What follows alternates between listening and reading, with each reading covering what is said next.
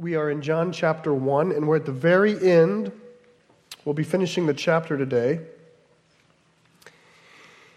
And we're going to come across an, a unique little phrase. Truly, truly is the phrase. Truly, truly. Or verily, verily. Or surely, surely. Or amen and amen, depending on which one of the many translations you have. But Truly, truly. What does that mean? Well, I don't think the meaning's too far off. We, in our normal context, we, we repeat things we want to give emphasis to, don't we? We say things, we say things double when we want to give emphasis. If, uh, you know, two kids are out on a playground and one little girl, she goes, ooh, it's very cold. Her friend might go, ooh, it's very, very cold. That means you bet.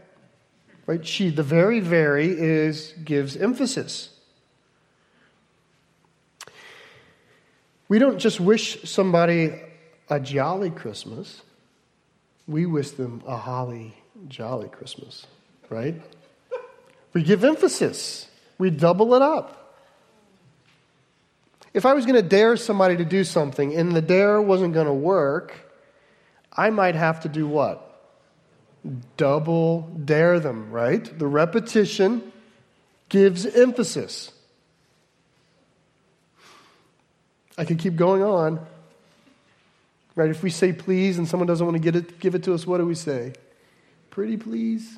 With sugar on top? That's a triple emphasis. You're serious then. Right? We do this. We repeat. That's, that's what's happening here in, in the scriptures is Amen and amen or truly, truly is a mechanism that John uses. Actually, he's the only gospel writer to use it uh, with Jesus. He's the only one to sort of grab that language of Christ and sort of put it in front of us. That Jesus would, when he comes to something he really sort of wants to stamp as important, he would say, truly, truly. Or it's literally, amen, amen, is what he's saying there. It gives emphasis. 25 times in the Gospel of John, Jesus says this. And here at the end of the very first chapter, and it's, it is a very natural end of a first chapter. I mean, this is a kind of a turning point. At the very end of this entire mark is the first time he does it. So, what he has to say is probably important. So, if we look at the text, in John chapter 1. What we see, let me give a little bit of a, a background. Over the past uh, section of chapter 1, Jesus has been picking up disciples. So he got Andrew, and he got another disciple, and then he got Philip, and then he came across Nathanael. And when he saw Nathanael, he said, Now there's an Israelite in whom there's no deceit. Nathanael looks at Jesus and says, How do you know me? And Jesus says, Before Philip called you, when you were under the fig tree, I knew you.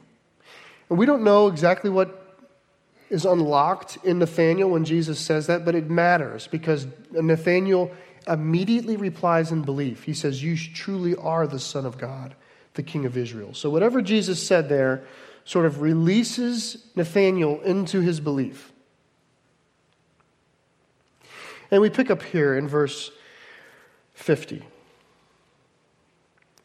Jesus answered him, because I said to you, I saw you under the fig tree, do you believe?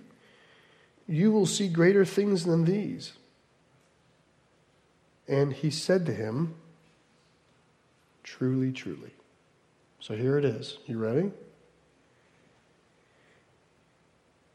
I say to you, you will see heaven opened and the angels of God ascending and descending on the Son of Man.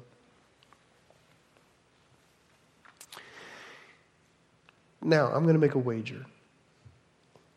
And my wager is that it did not have the effect on you that it was supposed to have had. In fact, I think probably for most of us, the language that Jesus just used there, heaven opened, angels ascending and descending, is so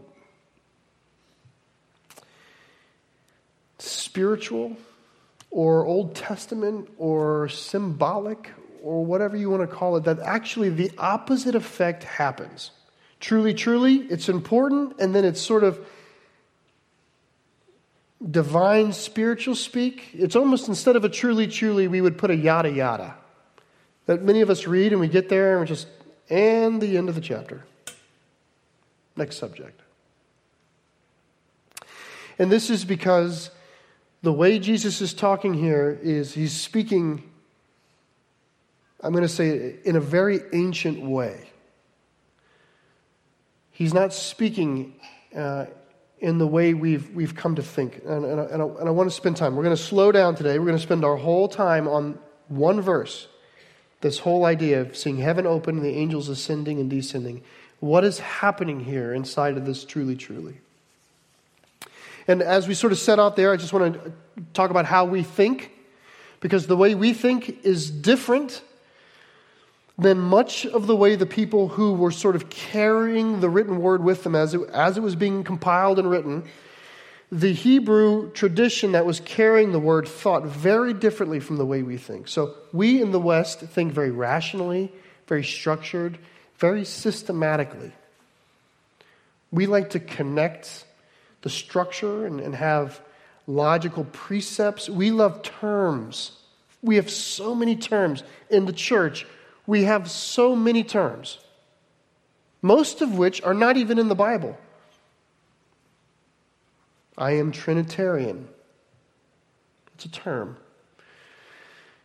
Are you dispensational? Are you covenantal? Are you pre trib? Are you a cessationist? Are you complementarian? Are you a credo Baptist or a paedo Baptist? Do you believe in transubstantiation or consubstantiation? All of these words, they're not in here, but we have built a framework, a, a scaffolding around the faith. A sort of, and I think sometimes we think the scaffolding holds the faith up. It doesn't. And that's not how they thought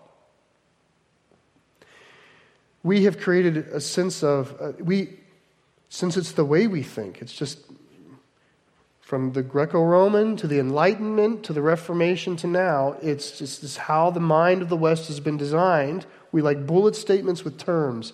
That's just not how the Hebrew people thought. They didn't think with terms. They almost never used terms. You, I, you could read the whole Old Testament and come away going,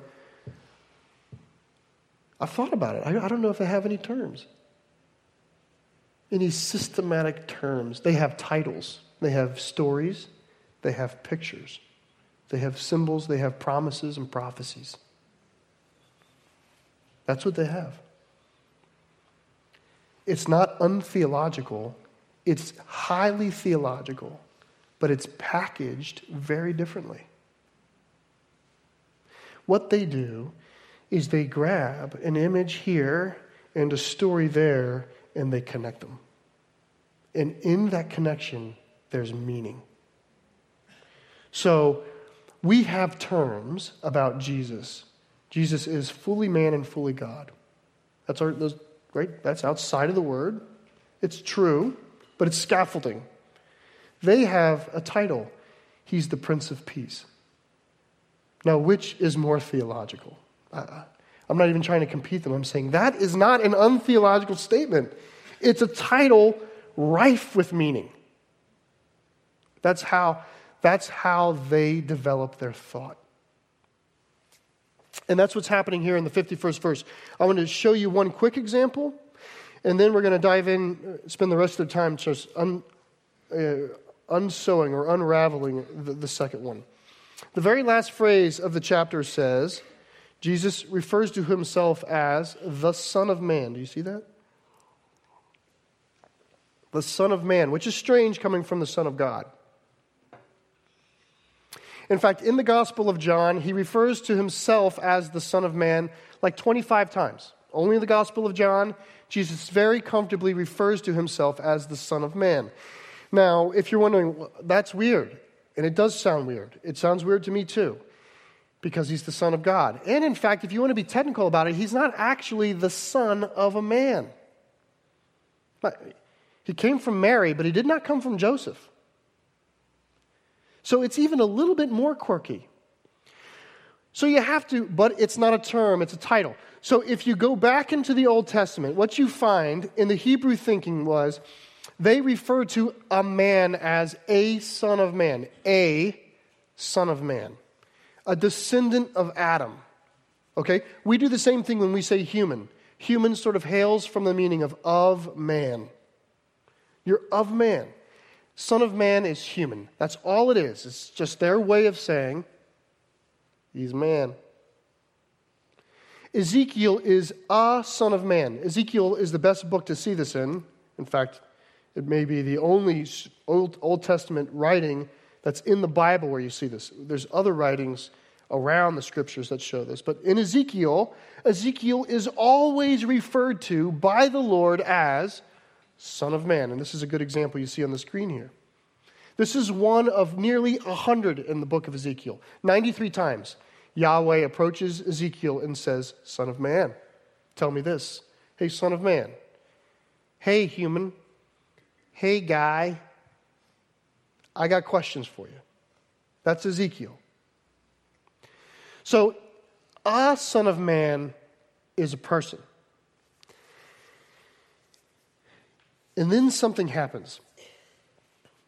In Daniel, Daniel is, Daniel chapter 7, he has a vision. And I'm going to read you the first part of this vision. And you can be disarmed in the first part. You can just read along and listen. I just want you to think what does this sound like? Okay, just if you had to hit a beeper, you know, and say it's this. So you don't need to think deep here, okay? This is what Daniel writes in Daniel 7. He says, As I looked, thrones were placed, and the Ancient of Days took his seat. His clothing was white as snow, and the hair of his head was like pure wool. His throne was fiery flames, its wheels were burning fire. A stream of fire issued and came out from before him. A thousand thousands, you see the repetition? A thousand thousands served him, and 10,000 times 10,000 stood before him. The court sat in judgment, and books were opened. What's that sound like? I think it sounds like the great white throne judgment. It's judgment. And in fact, there's two or three sentences in prose right after this where God on the throne judges, or the Ancient of Days on the throne judges these beasts, okay, these terrible beasts, and throws them in the fire. Okay? And then about, it's about two lines of text, and then you get to another part of his vision. And this is the part of the vision I want you to see. I saw in the night visions. There we go. I saw in the night visions, and behold, with the clouds of heaven there came one like a son of man. And he came to the Ancient of Days and was presented before him.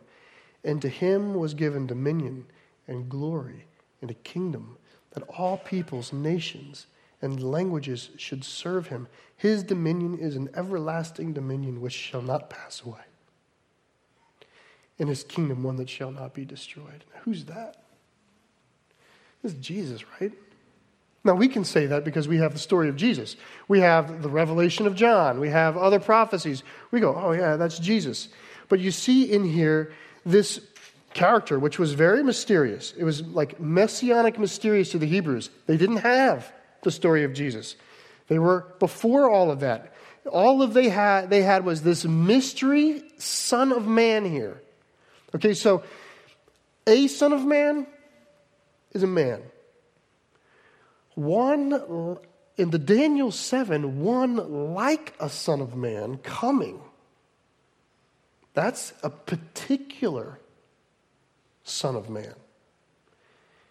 That is the son of man. Not just any old uh son of man, the son of man.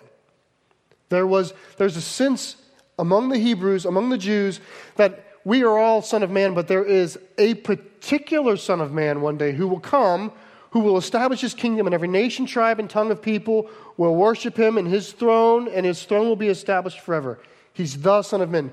Jesus in the Gospel of John has no qualms calling himself the Son of Man. It's an uncomfortable claim. He's the Son of Man. See, we have terms, they fill their titles, they fill their pictures. Okay, let's look at the bigger one. Maybe you mark this spot. We'll come back to John 1. So, whether you need to stick your bulletin in or crease a page or whatever it is you do, do it. And go to Genesis chapter 28, which is like 28. It's actually page 28 for me. So, it's, it's in the beginning.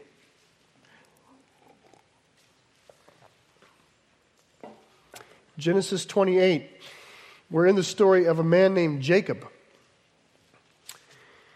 So, God, the big story of Israel, of the Jews, begins with a man named Abraham. God call, his name is Abram at the time, but God calls Abraham and gives him a really special promise that God will bless Abraham and that through Abraham all the world will be blessed. Abraham has a son, Isaac, and that promise and that hope is passed to Isaac. God confirms it with Isaac. Isaac has two sons. He has Jacob and Esau, and Esau is older, and he likes Esau more. Esau is like a man's man.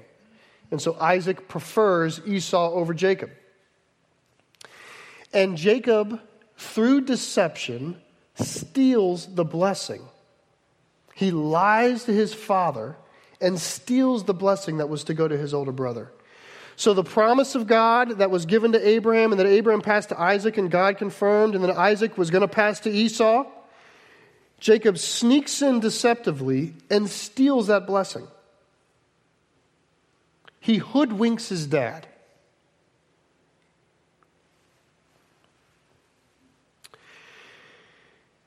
When everybody finds out, Esau eventually says something like this It's not long before my dad is dead, and when he is, I'm going to murder my brother. I'm going to murder him. And his mom overhears it. And Rebecca's favorite, that was his mom, Rebecca's favorite was Jacob. And so she gets nervous. She goes to Jacob and she says, I think it's really good time for you to go away and get married. Why don't you go away for a long time and get married?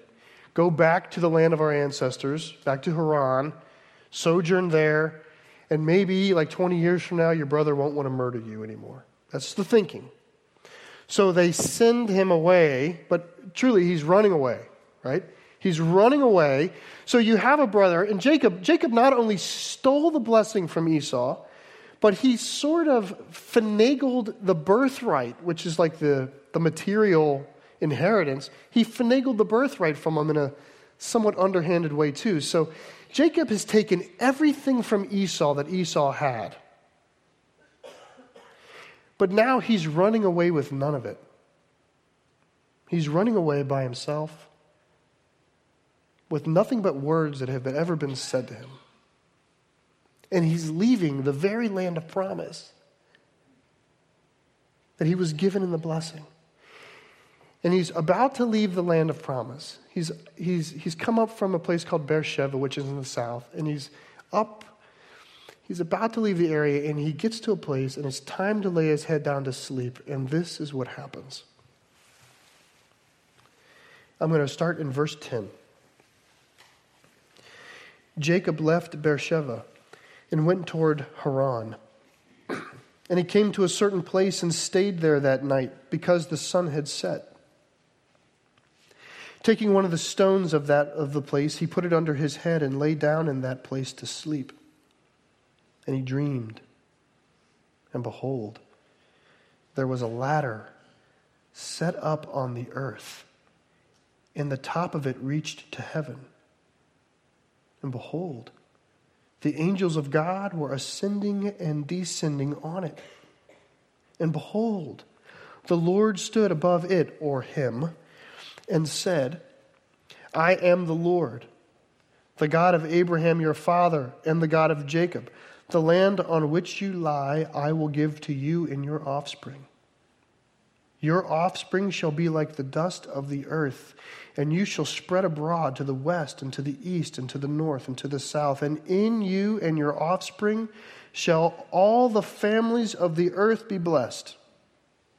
Behold, I am with you, and I will keep you wherever you go, and will bring you back to this land, for I will not leave you until I have done what I have promised you. Then Jacob awoke from his sleep and said, Surely the Lord is in this place, and I did not know it.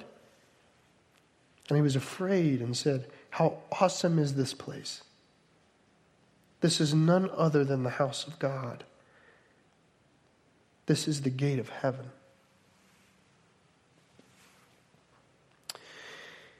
He ends up naming the place Bethel, house of God. So let's just look at Jacob for a second. What does Jacob see? Okay?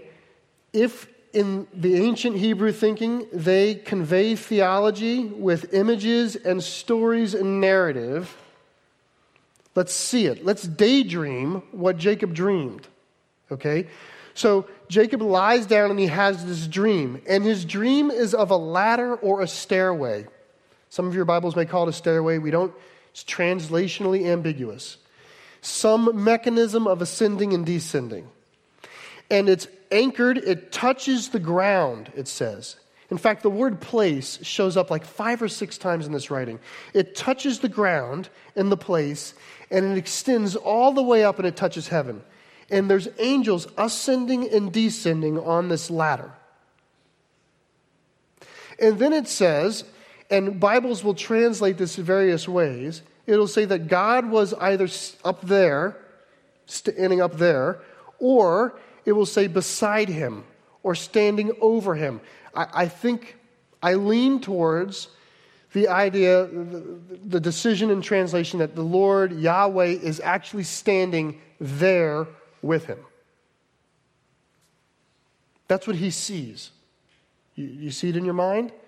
You don't need to be right, you just need to have a picture, right? A living picture in your mind of what it looks like. Ladder from the ground all the way to heaven, angels coming up and down. God is standing there. And then Jacob hears. He hears Yahweh speak.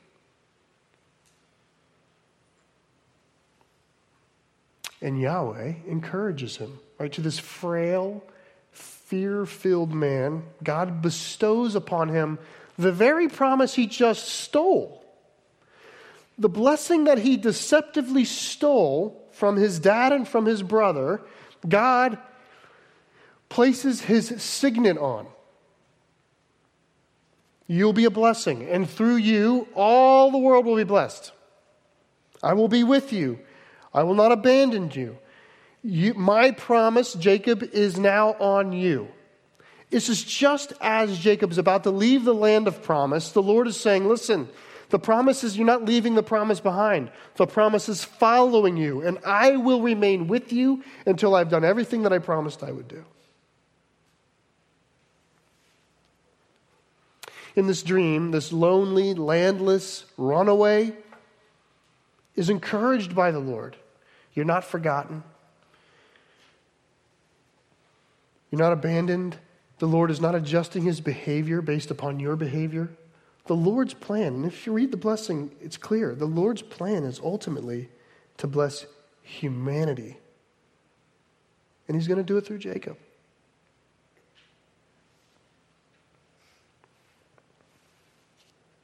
And then Jacob wakes up.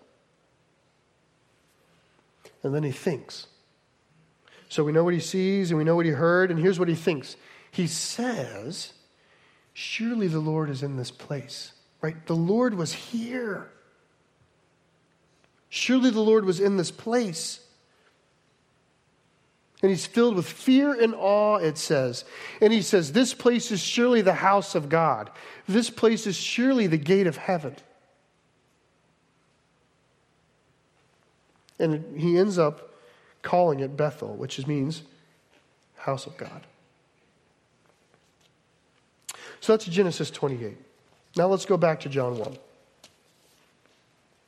Okay? Remember, they fill up their images with meaning and theology. They, the basket in which the thought is carried are these stories and these images and these titles. That's how they carry these things. They don't need terms. So that just carry everything we just said in Genesis 28 right back here because Jesus is about to invoke it or evoke it right?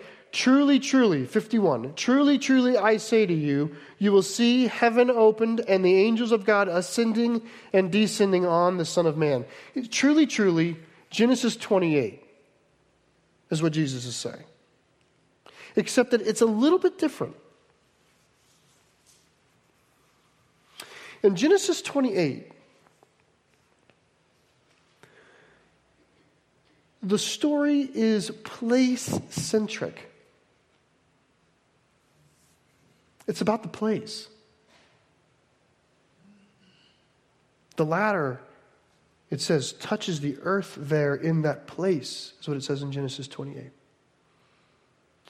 It says that he grabbed a stone in that place and made a pillow, and he laid down there in that place. And then the Lord stands in that place and speaks from that place. And when he arises, he says, Surely the Lord is in this place. And he calls this place the house of God. And he says that this place is the gate of heaven. The whole story in Genesis is about that place. But in John, it's not. In John, he steps into it, he assumes it. He says, You'll see heaven opened and angels ascending and descending on what? On the Son of Man. He's who is the house of God, not where is the house of God. Who is the gate of heaven, not where is the gate of heaven. Jesus is the temple. Jesus is the gate. Jesus is the way, right?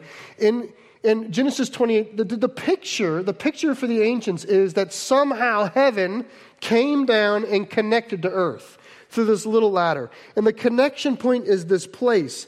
And Jesus, in this truly, truly, steps right into the place and says, actually, the touch point of heaven to earth is me. I am it. If you want to go to the gate to heaven, you have to pass through me. If you ever want to be in the house of God, it's not a matter of where you need to go, it's to whom do you go to. That's what he's saying. I'm not a son of man. I am the Son of Man.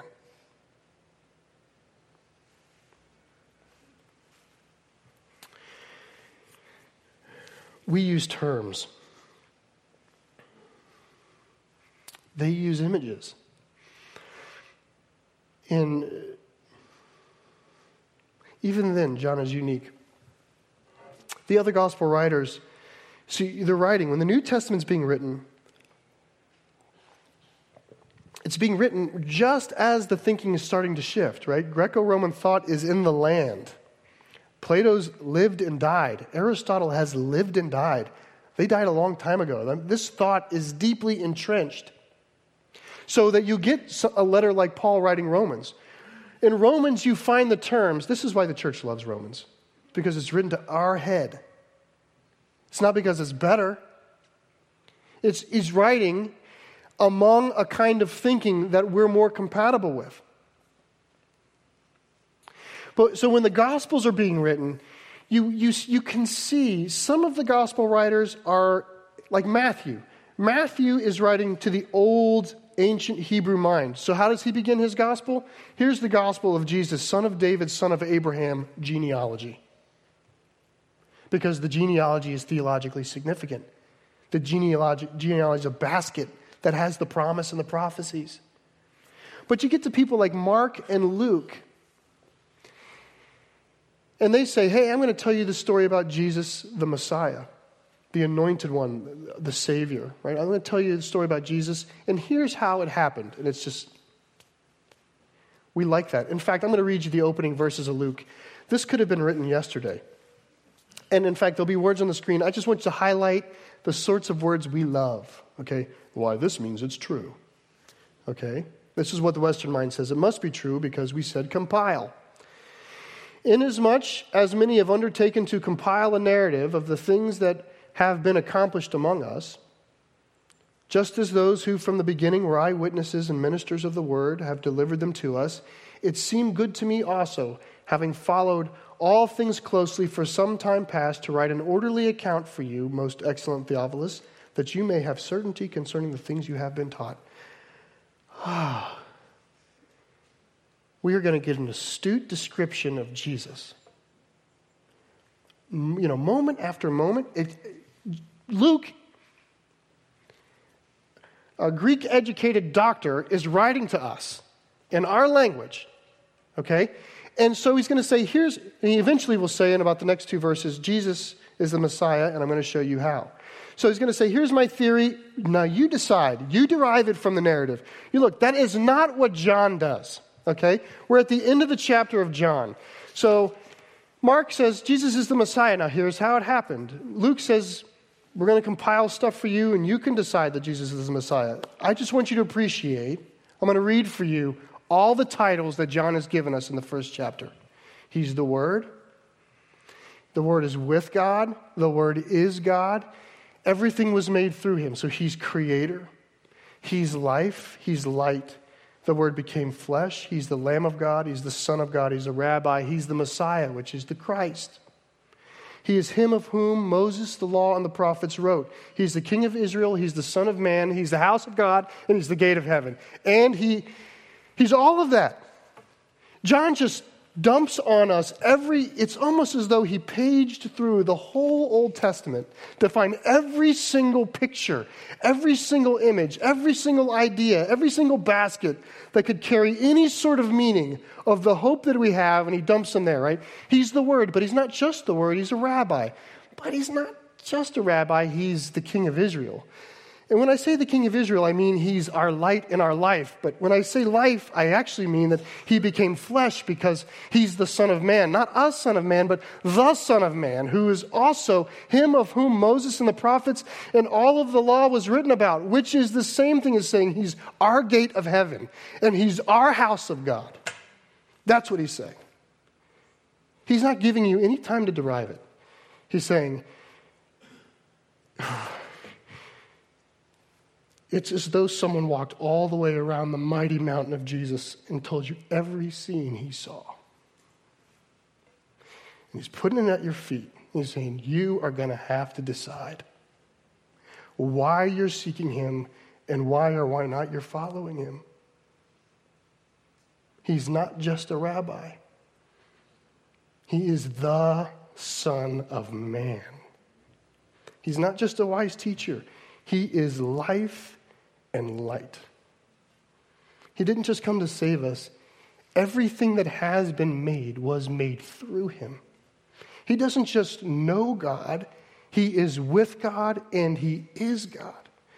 And it's not as though he's disconnected from you because he became flesh and dwelt among us. That's who Jesus is. This Christmas, we're going to talk about a baby in a manger. You're going to see images. It's about the only politically acceptable picture to continue to draw in our culture is a harmless infant in a manger. I just encourage you to pick out John 1 and just remind yourself of all the other things he is. Because we can grow numb to the glory of Christ by living in just one little label. May we worship all of who He is. Let's pray. Lord, we are entering into a time when we tell the quiet, gentle story of the birth, Lord, the nativity. There's a term. And yet we know that when the shepherds saw you, there was a brilliant light and a mighty host of angels saying, Glory to God in the highest, and on earth peace on men on whom his favor rests, Lord. It wasn't quiet.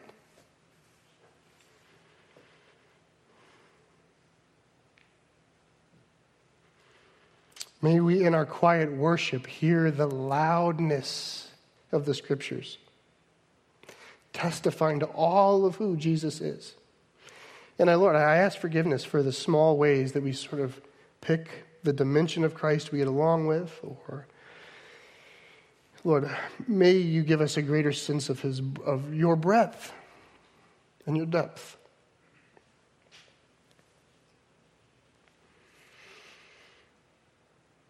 Lord, I lift up those here this morning who don't even know what to make of Jesus. I pray they would not feel bullied towards belief, but rather that they would, they would see, as John puts in front of them, the size of the one of whom he writes.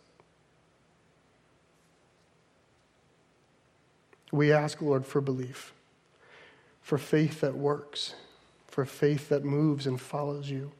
That's what we ask for. We pray this in Jesus' name. Amen.